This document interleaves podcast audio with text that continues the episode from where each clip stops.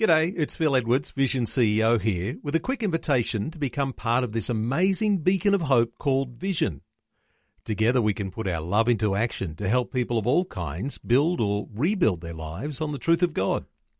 Please consider the part you can play during our upcoming Visionathon appeal, remembering that it's your support that makes Vision possible, including this podcast. Audio on demand from Vision Christian Media. You are a slave to something. Whether you're willing to admit it or not, you are in a master slave relationship. Everybody is.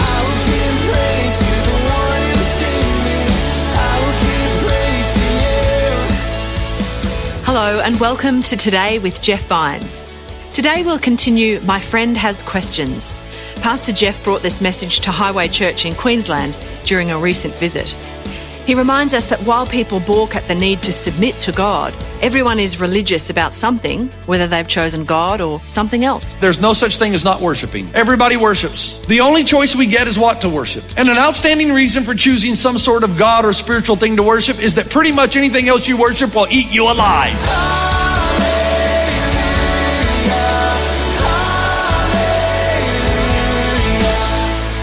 This is Today with Jeff Vines and the conclusion of My Friend Has Questions. What we are free to do in this world is to love, right? Isn't that great? You can choose to love. But the more you love someone and the deeper you move into a love relationship, and the more wonderful it gets, is it not true that the more in love you become, the more you give up your independence? And yet, the one thing we all want is love. If I finish preaching in Los Angeles and I get in my car and I head toward Vegas, and my wife notices it's eight o'clock in the evening and my husband's not home, and she calls me and she says, Honey, where are you? Imagine me saying, You're not the boss of me. I can go wherever I want and do whatever I do. You can't tell me what to do. Now, those of you who know my wife know there would be a silence on the other end of the phone for a moment, followed by something like, Do you know how close you are to the end of your life? it doesn't work like that. The more you fall in love, the more restrictions that naturally happen. And marriages work not if one or both parties say, me first, my needs first, I'm all that matters, then the relationship will struggle and die. But if both relationships, both parties rather, in the relationship habitually say, you first, I will adjust for you, I will give up my desires in order that I might meet your needs, then there's no exploitation and a relationship of great richness occurs. Now here's the clincher. If I were talking baseball, I'd say we're rounding third going home, but I don't know what you do in cricket. We're coming back to the wicket, I guess. the mutual sacrifice, this is important line now. The mutual sacrifice of autonomy leads to a wonderful kind of liberation that only love can bring. Okay, let me read it again. The mutual sacrifice, that's giving up. The husband and the wife, I give up uh, my sense of self uh, lead to a wonderful kind of liberation. Okay, how can giving up my rights to do whatever I want lead to freedom? Now, here's how. Because Jesus is going to say in this passage that you're wondering why we haven't read yet. I told you we'd go through the back door. Come to me, all you who are heavy laden, and I will give you rest. My yoke is easy, my burden is light. Now stay with me. Keep that in the back of your mind. For the longest time in my ministry, and I'm talking to you young pastors now, everybody can listen. you young pastors, hear me. For the longest time in my ministry, my self worth and my self esteem had to do and was tied directly to how well I performed on Sunday. Okay?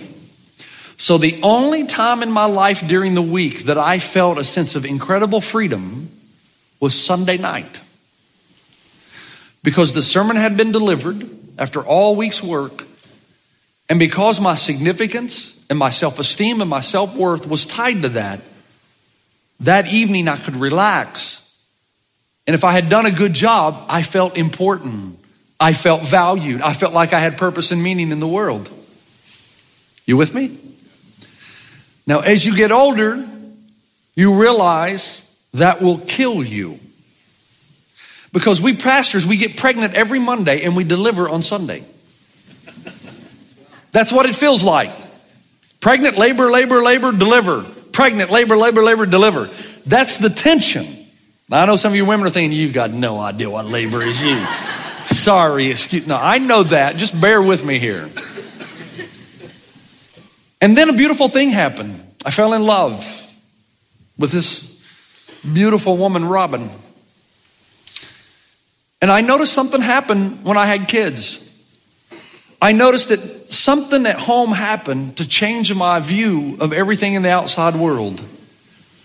Suddenly, my sense of self worth and significance and esteem was gained from my wife and kids. Now, because my self worth, my self esteem, and this void, this emptiness that we all have was being filled to a large degree, not completely, because that'll get you in trouble too, but because it was filled to a large degree in my family, I was able to have a better relationship with external things. In other words, I continued to love my job, but I used it not to gain self esteem or self worth. I got that from my wife who loves me. So now I could truly be free in my job to enjoy my job as it was meant to be enjoyed. I didn't use it for something that it could never possibly deliver self esteem and self worth. I related to my friends in a different way. My friends were no longer a means to an end, they were really just my friends. And I didn't have to prove anything to them because everything I needed I was getting from my wife and kids to a degree. I still wanted to make money to survive, but I didn't need money to show to the world I was important because my wife gave me that importance along with my kids, fatherhood, husbandhood, all of that. So I noticed in my life that love does something very important to all of us. It gives you and fills you with something that enables you to stop treating the things of the world in a way and expecting those things to deliver something they can never possibly deliver. Now, it is impossible for anyone in this room to live without love. You cannot live without love. Everybody, listen now, everybody in the room loves something. You either love someone or something. Nobody in the room is loveless. If it's not a person, you have attached yourself to something, and that thing that you've attached yourself to, you're hoping it will give you self esteem, self worth, and value. Therefore, you have begun to worship it. You worship that which you think will deliver to you what you ultimately need. And so you will obey it, you will serve it, and you will chase after it. Pastors can be the worst. They can. If they're not careful, they will use people as a means to an end. Their self esteem comes from how they're valued. They can lose the plot just like anybody else. And that's why sometimes you read of stories of pastors and what they've done and how they've abused their congregations or people. We're just like, we're human, just like everybody else. Sometimes there are people who want more than anything else to be on this platform. So they will do whatever it takes to get here thinking that this is their savior. So they start to worship this and serve this. And if they can't do it in their own church, they'll find another church because they've got to do it because their self esteem is tied to it. Everybody loves and serves something. Everybody has a su- supreme love. Listen, modern people are in complete denial that we're all driven by something, are in a constant slave master relationship. You are a slave to something. Whether you're willing to admit it or not, you are in a master slave relationship. Everybody is. And your master is that thing you think is going to deliver what ultimately you're looking for. That's your master. Money, position, power, your job, notoriety, doing something. Some of you, like I said last time I was here, for some of you young people, it's marriage. You think that getting married is going to solve all your problems. You've obviously never been married before. Thanks for joining us on Today with Jeff Vines. Pastor Jeff is speaking from Highway Church in Queensland. His message is called My Friend Has Questions. Let's continue now with Pastor Jeff. I've been reading the Australian postmodern novelist David Foster lately. So here is a postmodern philosopher, novelist, an Australian who's not a Christian. And I want you to see what he says. Let me read the first part and then the second part of the quote will come up. This is what he says. In the day to day trenches of adult life, there's no such thing as not worshiping. Everybody worships. The only choice we get is what to worship. And an outstanding reason for choosing some sort of God or spiritual thing to worship is that pretty much anything else you worship will eat you alive. And then he says, if you worship money and things, if they were, if they are where you tap real meaning in life, then you'll never have enough, never feel you have enough. Worship your own body and beauty and sexual allure, and you'll always feel ugly. And when time and age start showing, you will die a million deaths before they finally plant you. Worship power, you will end up feeling weak and afraid, and you will need even more power over others to keep the fear at bay. Worship your intellect, being seen as smart, you will end up feeling stupid, a fraud, always on the verge of being found out. Isn't that interesting? A non Christian, postmodern Australian novelist says everybody worships something, and whatever you worship will kill you unless it's God.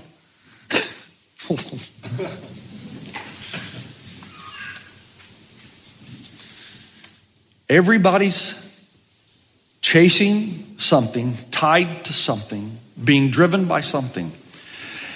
And that's why you'll notice in your own life, whatever that thing is, when there's a chance you won't get it, or if someone from the outside is violating that thing, you become angry.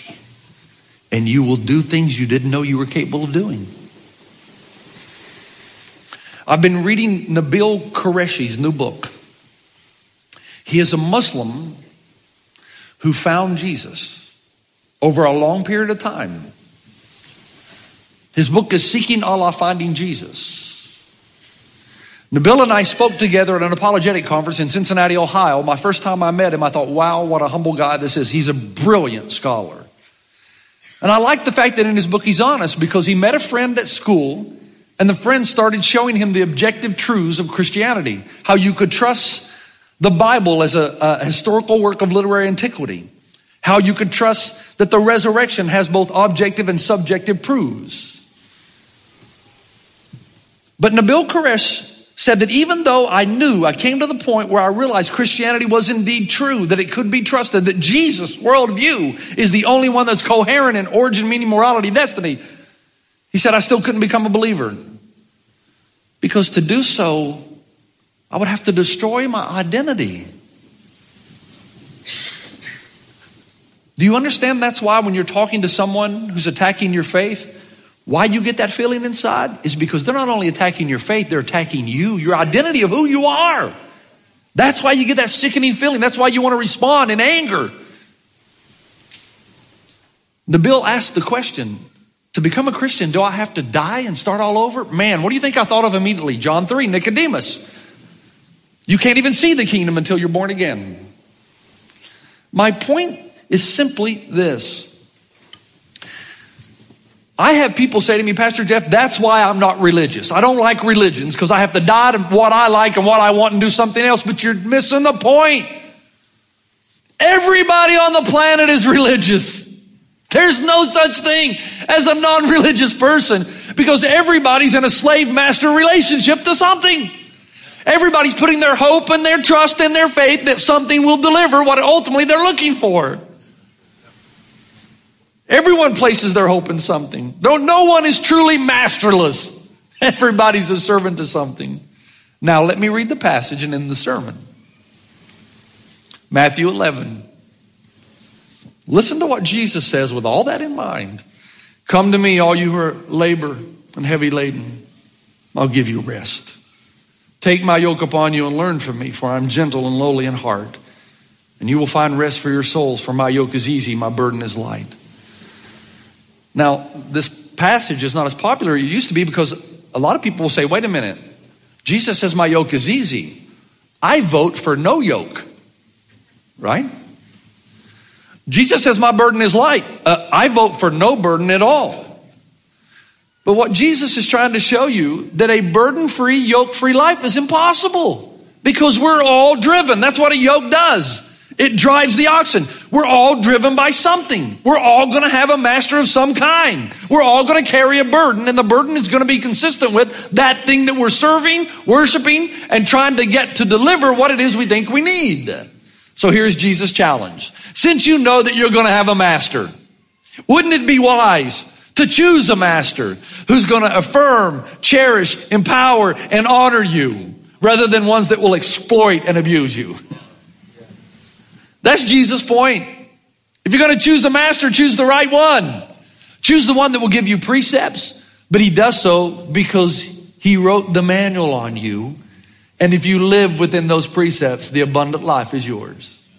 You do realize most of the situations we get ourselves in is because we violate the precepts of God. And I just love it when somebody spends 30 years violating every precept God has given, and then boom, they want God to fix it.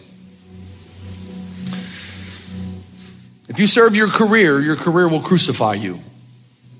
If you serve your body, it will crucify you with destruction. If you serve every untamed passion without parameters, eventually the sailboat will be smashed on the rocks. If you choose Jesus, then you can trust Jesus on the basis of what he's done for you in the past to be the master that you can entrust your life to, knowing that his precepts are for your own good, that any restriction or limitation he gives is because he loves you and wants what's best for you. Now, the problem with most Christians in the West is that we found Jesus as a loophole, as a get out of hell free card, but we never fell in love with him. You see? We just wanted to be right under the law, but we never fell deeply in love with them because when you fall deeply in love with them, something happens, and this is the end of the sermon. Here's what happens when you fall deeply in love with God. When I fell deeply in love with my wife, man, I was a, I was I was such a great courter. In humility, I tell you that I was a great boyfriend. I sent her roses almost every day. I never wanted her to come back from class because we met at university without finding a rose at her door. That cost a lot of money, man. But you know what? I never saw it as a cost. I never saw it as a cost. It was my pleasure. All of my friends in my hometown, when they got married, they would take their wives to Pigeon Forge. Pigeon Forge. It's a little hole in the wall, Dollywood. And I was determined when I married Robin, I was not going to take her to Dollywood. I was going to take her to the beach, the ocean, so she could swim with the dolphins. I worked all year to do that, to save enough money. But you know, I never looked at it as sacrifice. I looked at it as this is something I really want to do to bring a smile to Robin's face. As a matter of fact, at Christmas now, as you get older, I'm a lot less concerned about the gifts I get. My real concern is will my wife like the gift I got her, right, Byron? And other than the one year when I got Robin Nutrisystem, other than that year, I've been on a roll for a long time. I just had a little brain mishap. Here's my point in all that. Here's my point in every bit of that. Because I'm so deeply in love with Robin, so deeply in love, duty has become choice. I choose to do those things because I know it brings a smile to her face. When you fall deeply in love with God, here's what's going to happen. You're going to get everything you need from Him. And when you're rightly related to God, you'll be rightly related to everything else.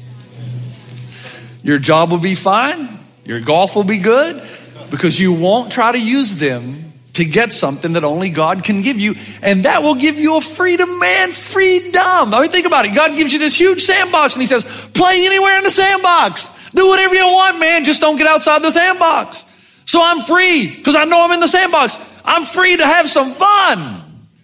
Trusting that the abundant life will come and a smile will come to God's face. Man, I wish I could get into the head of the next generation. And I hope I've gotten into your head a little bit.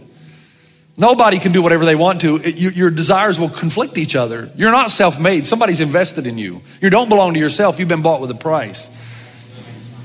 But the most important thing is that God loves you.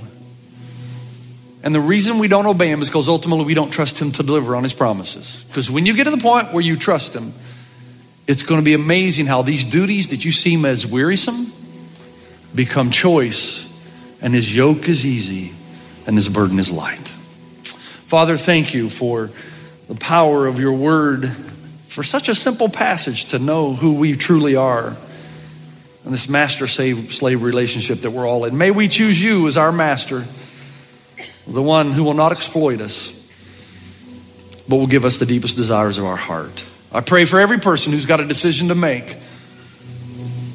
I pray for every person who's allowing something other than you to fill the void or attempt to fill it when there's no way it can, that this would be the night that they'd give it over to you. This would be the weekend when they say, No more.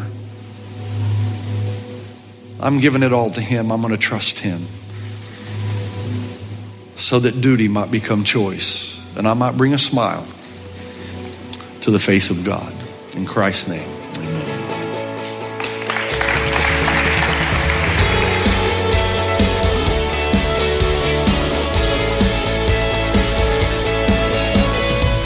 This is Today with Jeff Vines, and that's the end of My Friend Has Questions. To hear this message in full, or to hear the other message Pastor Jeff shared with Queensland's Highway Church recently, you can search for Jeff Vines at vision.org.au.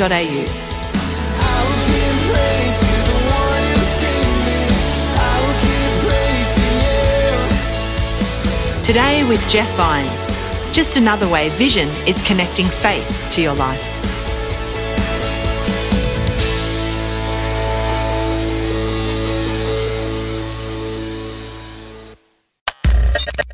Thanks for taking time to listen to this audio on demand from Vision Christian Media. To find out more about us, go to vision.org.au.